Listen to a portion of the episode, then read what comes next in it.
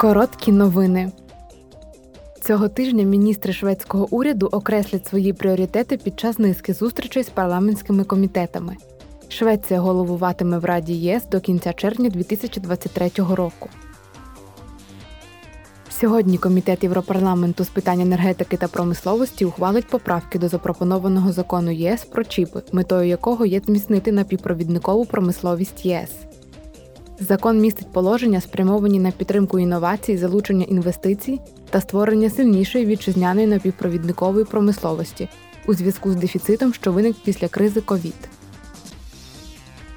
Також сьогодні, завдяки успішній європейській громадянській ініціативі з порятунку бджіл та фермерів, комітети з питань навколишнього середовища та сільського господарства проводять публічні слухання за участю засновників ініціативи.